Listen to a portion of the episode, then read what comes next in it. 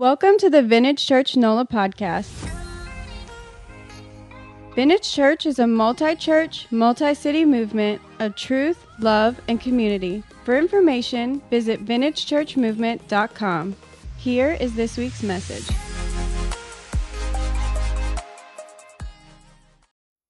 Well, hey, good morning again.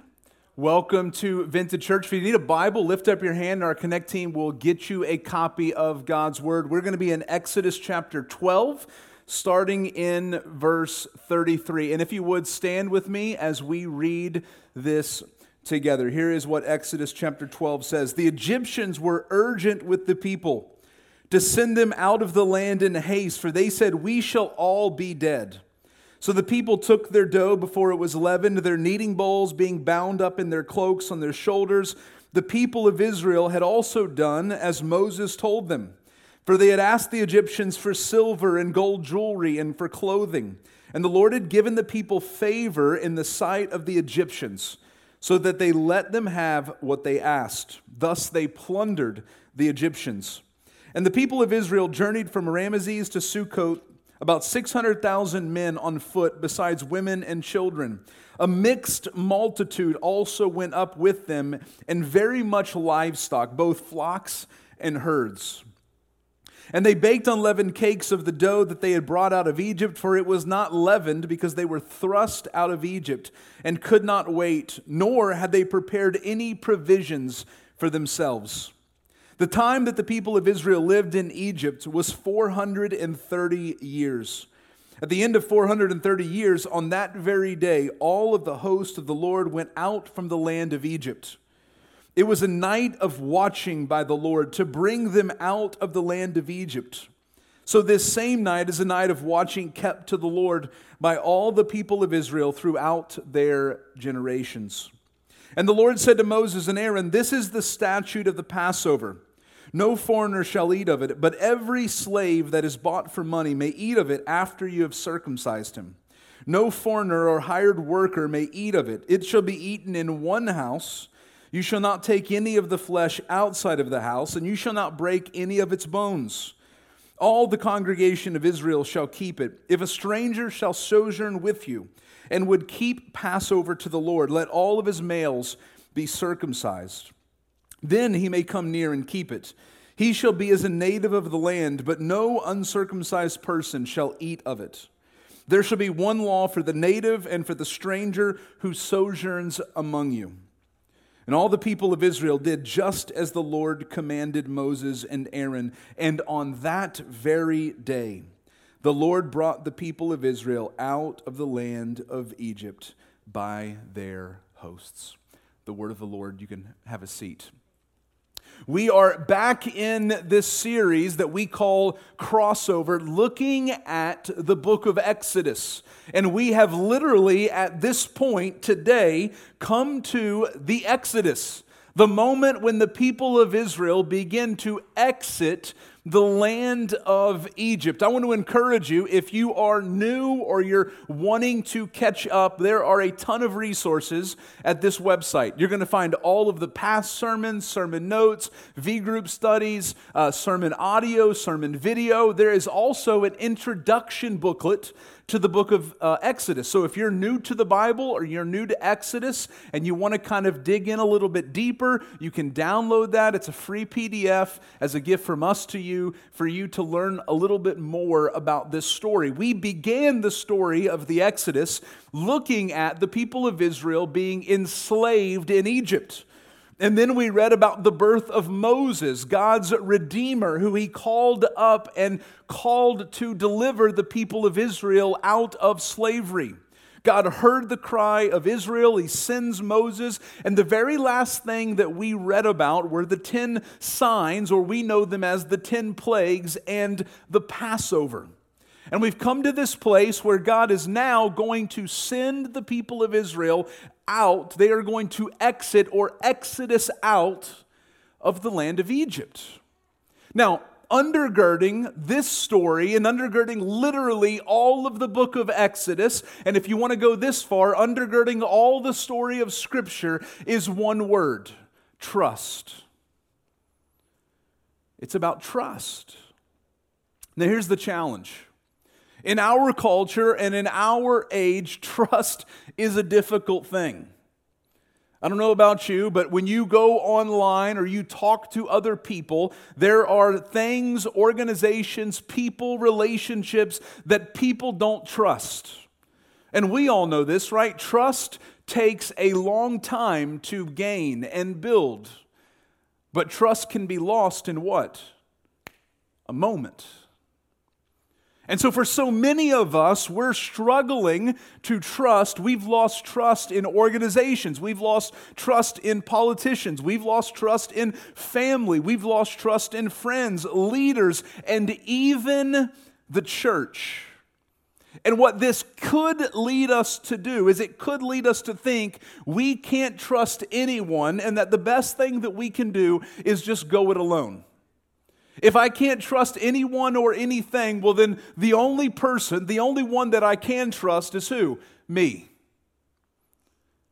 And there's so much danger in that belief. And what we do when we don't trust other people or other groups or organizations or other leaders is we begin to project that same lack of trust onto God. We project those same feelings onto God. But here's the question that I want us to think about today. Is that fair? Is that fair to God? Can we trust God? I want you to see three truths this morning from this passage in Exodus where I believe that it teaches us that we can trust God. Number one, trust the Lord's faithful favor.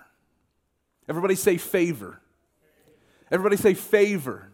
Trust the Lord's faithful favor. Here's the first part of God's favor that we see. The Egyptians wanted Israel out of the land.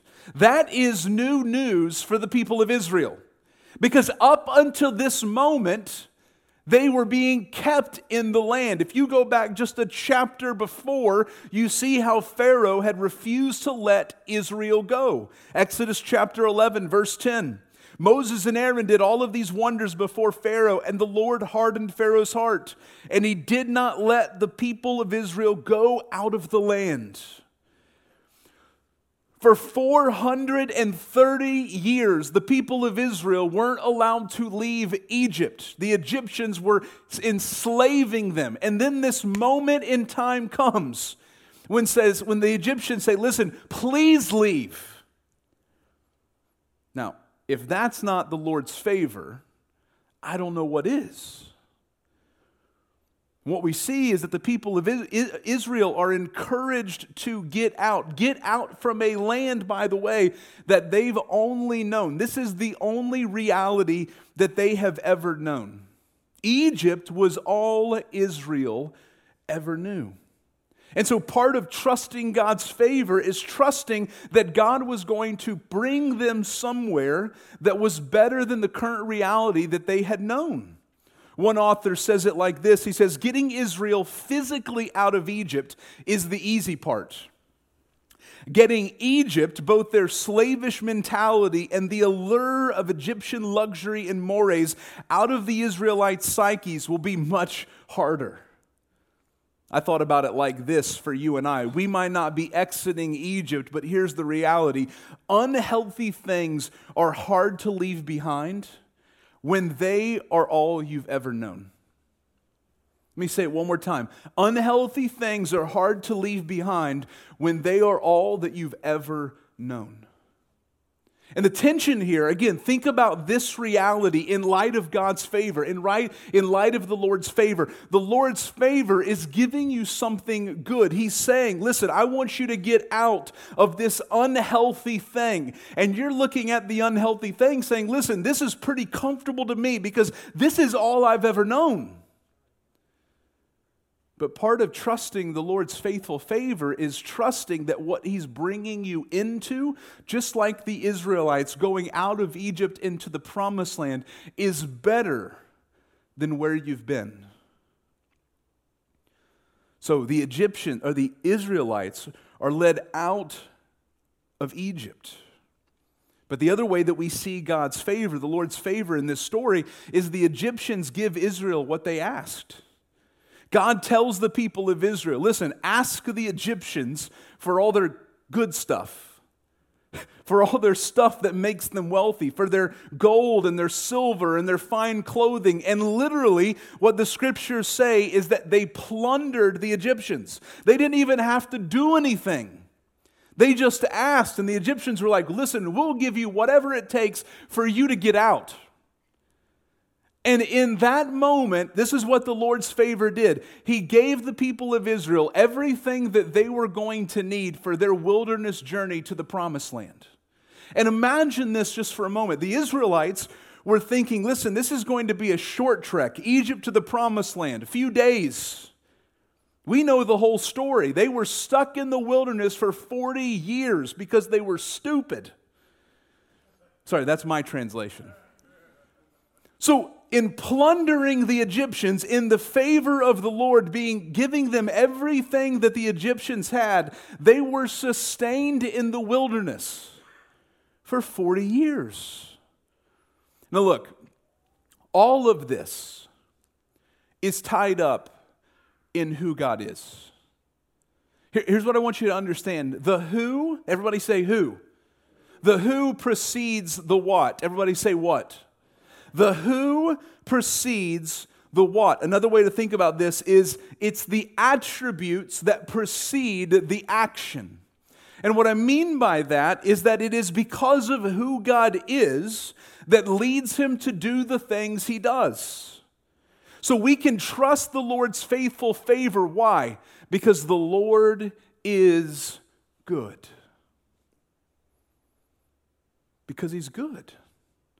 God's favor is our personal experience of his goodness. He cares about our well-being. He cares about our needs. He cares about our health. This is all a part of his goodness. Listen to what the brother of Jesus, James, says in James chapter 1. Do not be deceived. Don't believe the lies. That's what James is saying. My beloved brothers, everybody say every. That means what? Every good gift, every perfect gift is from where? Above, coming down from the Father of lights, with whom there is no variation or shadow due to change. What James is getting at is, listen, if you have something good in life, the only reason you have it is because we have a Father who is good. The favor that we experience comes from his goodness. One of the things that I feel like is on repeat in my house with my kids is that they're always wanting something more, right? Gabe is about ready to start mowing the lawn because I'm tired of buying stuff. So I'm going to give him an allowance so I don't have to mow the yard anymore, right? It's beautiful. It's incredible. Right? But one of the things that we have to remind our kids often, this is like Rachel's mantra in life, is that we are thankful and grateful for what we have.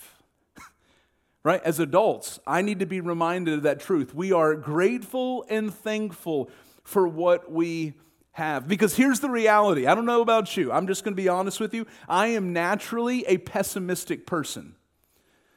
I immediately go to what could go wrong or what is not good about a particular situation, which, by the way, often causes me to miss the Lord's goodness and his favor in my life. My pessimism leads me to do that. Did you know that studies have shown that those of us who practice gratitude regularly raise our happiness by 25%. Like if you would just sit down, if I would just sit down once a day and say, God, here are the things that I have to be grateful for, my happiness in life would increase by 25%. I actually think that God has done that, that God has built that into us. For us to show gratitude, He will increase that happiness because that's the kind of thing we were created for. So for you and I, what would it look like for us to reflect on how the Lord has shown us favor?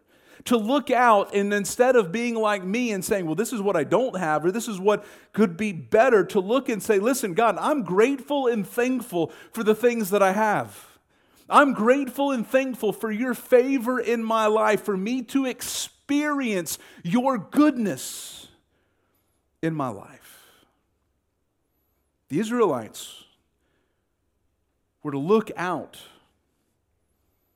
and recognize that the reason that they were being brought out of Egypt, the reason the Egyptians wanted them out, the reason that the Egyptians were giving them everything was not because the Israelites were something. But it was because God is good. And He was demonstrating His favor to them. So here's a question for you this week. How has the Lord shown you favor? Sit down this week and just begin to list out the ways in which God has shown you favor. And by the way, sometimes the most difficult times, the most painful times, are also when God shows us favor, when we experience the goodness of God. So we see that we're to trust God's faithful favor, but it's not just His favor that we are to trust. Number two, we're to trust the Lord's faithful care. We're to trust the Lord's faithful care. In verses 37 through 42, we see something pretty incredible in my mind that I think many of us just read over. The Lord added to Israel.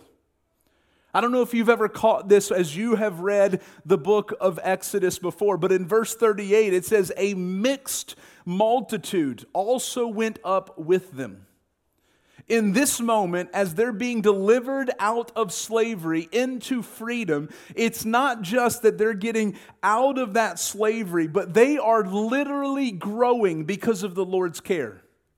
This mixed multitude probably included other slaves. The Israelites, the Hebrews, were not the only ones that were enslaved in Egypt. It would have included other slaves. It could have included Egyptians. I mean, if you're sitting around Egypt and you're watching the 10 signs and the 10 plagues and you're seeing all that the Lord is doing, would you not be like, you know, maybe I should go with them rather than stay here?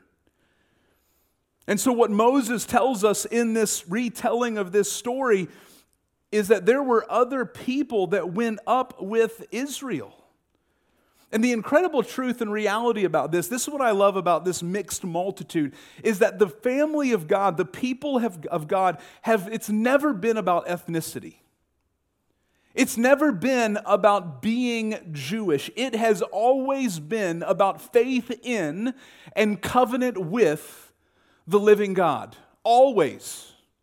For the people of Israel, you could be of Jewish descent and yet not follow the law of God, the covenant of God.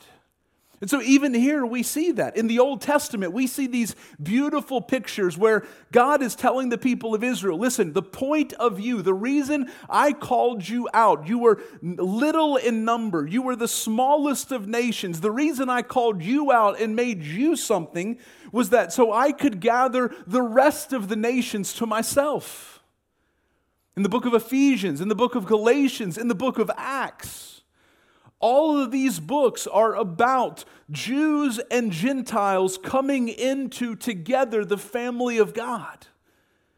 This is what God has always been about. God's plan has always been about the redemption of not one people group, but all of humanity. This is how God cares for us. This is the story of the gospel. This is the good news of Jesus, that Jesus, who is God, came to earth. He put on flesh. He lived a perfect, sinless life. He went to the cross, died for the sins of not just the Jews, for humanity, for Jews and Gentiles, rose from the grave, defeating sin, death, and Satan. The story of the gospel is like this is the way God brings in the nations. This is the way in which a mixed multitude comes into the people of God. This is why faith in Jesus is so important. Birth, lineage, heritage, ethnicity does not, cannot, will not ever save you. It is about repentance, turning away from the way you've been living, because the way you have been living is not the way God wants you to live. It's about faith in Jesus, looking to the death and resurrection of Jesus on the cross and the empty grave, that what he did, he's the perfect Israel, he's the perfect Adam, what he did can save us. And then confessing that faith through baptism, being buried with Jesus, being raised with Jesus, coming out of the water. Confessing that faith. That's what this story tells us. This is part of how the Lord cared for Israel. But also the Lord watched over Israel. In the end of this passage, going into verse 42, it says, "It was a night of watching by the Lord." That word watching is literally the word for a vigil. Now, if you're familiar with a vigil, right, it's where you stay up and you keep watch. Another way to think about this is that the Lord had his eyes on Israel. So as they are walking out of Egypt, out of slavery, toward the promised land, God is caring for them, watching over them. I mean, if you're a new parent or you've had little kids or you've been around little kids, think about a child who's just beginning to walk. There's some hesitation as the parent, like you want to hold on to the child because you know that they're, a little bit unstable. They're a little bit wobbly. You remove literally every single hard object, right, from their circumference so they don't knock their skull. You're watching over them. In the same way, that is what the Lord did for the people of Israel. And in the same way, I love how this is tied together. The end of verse 42. If this was a night of watching for the Lord, look at what it says. So this same night is a night of watching kept to the Lord by all the people of Israel throughout their generation. What you are going to find in the book of Exodus is that over and over and over again, God is tying things back to the Passover. He's tying these rituals and these acts back to, don't forget what I told you to do so that you would remember what I did for you. I would encourage you, that website I gave you at the beginning, go back and listen to the very last message in Exodus chapter 12. We spent an entire message talking about the Passover. And in the next couple of messages, you are going to hear again God bring up the Passover to the people of Israel. It's that important. Because God does not want them to forget what He has done. Because when we forget, then we begin to not trust. Then we begin to lose faith. Israel was not supposed to forget what God had done for them. And all of this is tied again to who God is. The who, everybody say who. Precedes the what. Everybody say what. It is the attributes of God that lead to the action of God. Who God is determines what He does. And in this, what we see is that the Lord is sovereign. The Lord is faithful to care for us because He is sovereign. He is ruler over all of the nations, over all of the kingdoms, over all of earth. In His omnipotence, God is able to sovereignly care for all of creation and simultaneously you. I've shared this before, right? But God is so powerful that He can make sure all of the physics that keep the planet spinning and keep the temperature just right, He can keep all of that going and at the same time know how many hairs are on the top of your head. Which is saying something because I'm losing hairs by the minute. That's not an amen moment. That's how powerful God is. That's how sovereign He is. Nothing and no one is outside of God's care. So again, the question for you this week is, how has the Lord cared for you? How has the Lord shown you favor? How has the Lord cared for you? Where have been those moments in your life when you look back and you recognize that God had his eye on you the entire time? Because we have those moments where we look around and we're like, God, where are you? And then a year goes by, 5 years goes by, a decade goes by, and we recognize that the entire time when we didn't know if God was there, he was there, his eye was on us, he was caring for us all along. We trust his faithful favor. We trust his faithful care. Lastly, and most significantly, we trust the Lord's faithful freedom.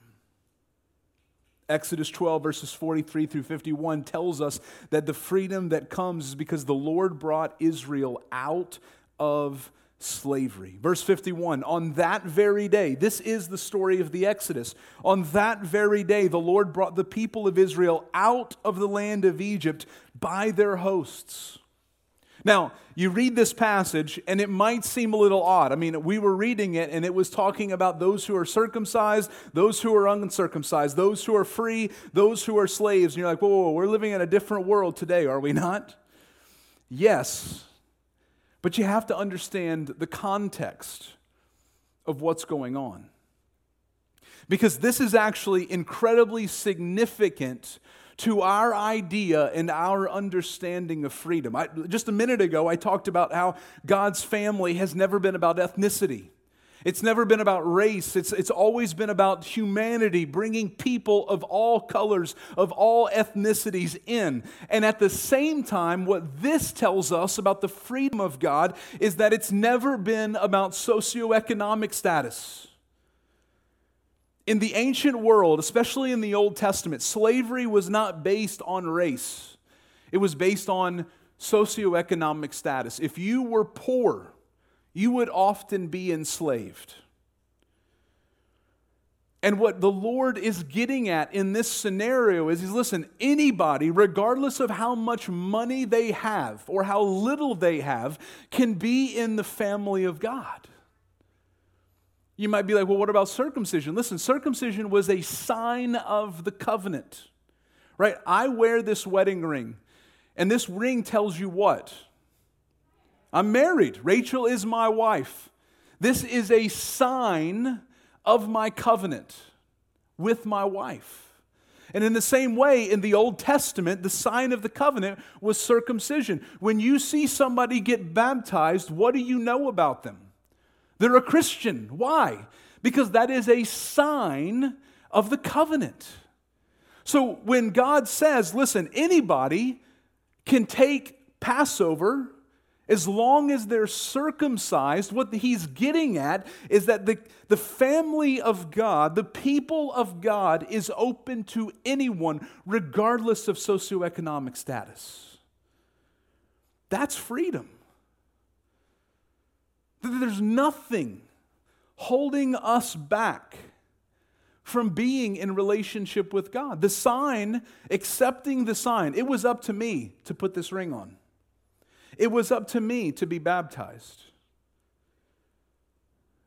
The only thing holding me back is me.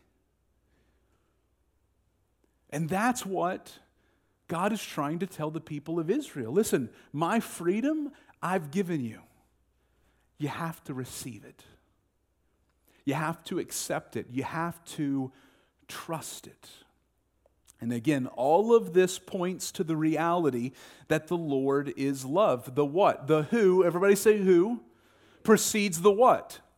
What? The who precedes the what? The attributes of God precede the actions of God. So the reason that God bought the people of Israel out of slavery and into freedom is because he is love. The New Testament says that God is love.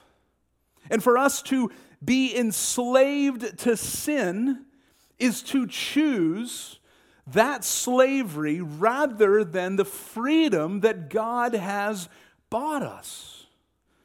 Listen to what the prophet Jeremiah says in Jeremiah 31. It says, "Thus says the Lord, the people who survived the sword found grace in the wilderness. When Israel sought for rest, the Lord appeared to him from far away. I have loved you with an everlasting love. Therefore, I have continued my faithfulness to you." Now, Jeremiah 31 is in the context of exile. So you have to understand the people of Israel come out of slavery in Egypt. They go into the promised land. God makes a covenant with the people of Israel and says, listen, if you live like this, you uphold your side of the covenant, I uphold my side of the covenant, we will be in right relationship. The people of Israel failed to do that.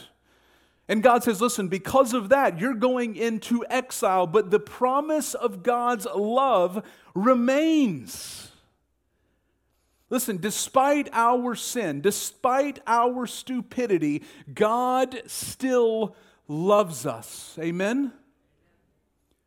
Jeremiah says that it was with an everlasting love. It was a continued faithfulness. This word faithfulness, it's my favorite Hebrew word in all of the Hebrew Bible. It's chesed. It's that guttural, right? If you don't spit when you say this word, you're not saying it right, okay? So everybody say it with me on three. One, two, three. Chesed. Chesed. The best definition of this kind of love comes from the Jesus Storybook Bible, a kid's Bible. Sally Lloyd-Jones describes it like this: it is a never-stopping, never-giving-up, unbreaking, always and forever love. That is the love with which God loves us. It is a never-stopping, never-giving-up, unbreaking, always and forever love. The reason God would free the Israelites is because he loves them. The reason that God would send his son Jesus to die on the cross and rise from the grave is because he loves us. We trust his faithful freedom because he loves us. So here's the question for you. How has the Lord loved you? This week, just sit down and begin to list out the ways you have experienced God's love. And at the top of that list, can I just give you a little cheat code right now to put at the top of the list? At the top of the list should be the name Jesus. That's how we know that God has loved us.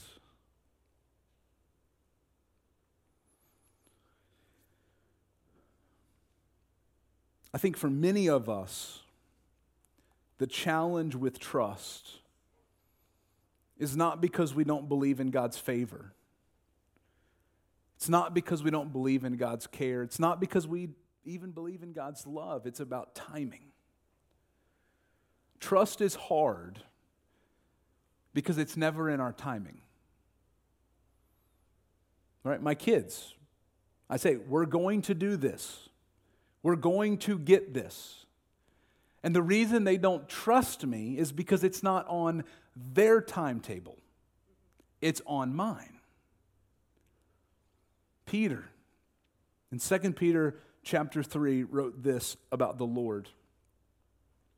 He says, "Do not overlook this one fact, beloved, that with the Lord one day is as 1,000 years, and 1,000 years as one day. The Lord is not slow." Did you hear that?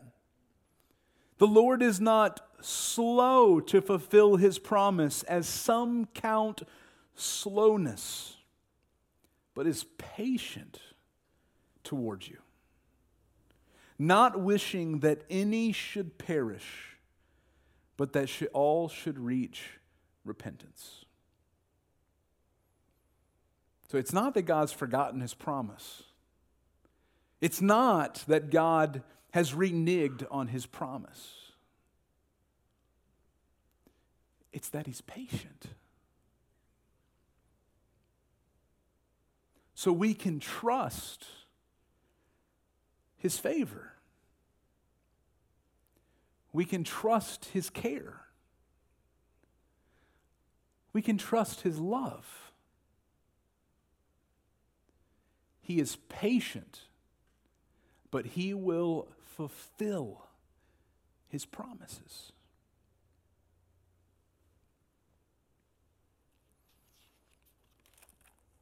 I don't know exactly where every single one of you are at. There's a good chance that right now you're in the middle of something that's causing you to doubt God's faithfulness, to doubt his goodness, to doubt his sovereignty, to doubt his love. Maybe you're not in that right now, but I can make you one promise for sure, that a moment is going to come in the near future where you will wrestle with trusting God. And my encouragement to you is to trust him. To go back to stories like Exodus chapter 12 and recognize that you can trust the Lord.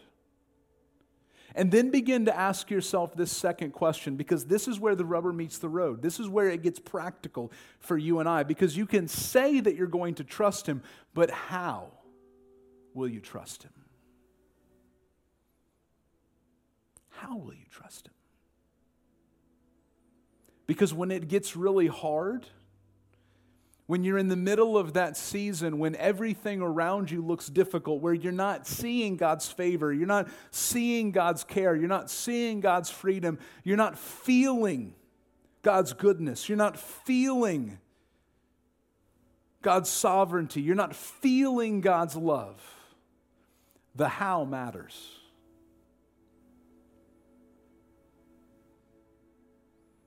Because it is then, in those moments when you're not believing, when you're not feeling, that you have to do something.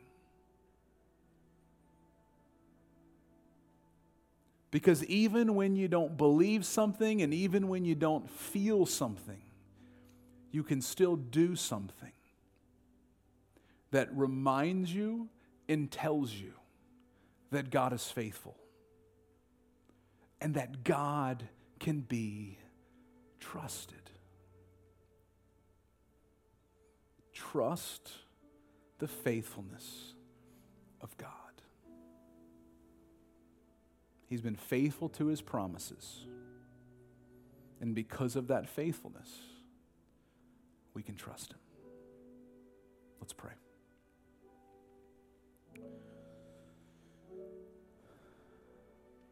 Father, we thank you for your goodness. We thank you for your sovereignty. We thank you for your love. In this moment, Father, help us to trust your faithful favor. Help us to trust your faithful care. And help us to trust your faithful freedom. Be with us now as we respond to you. We love you. And we ask all this in Jesus' name. Amen.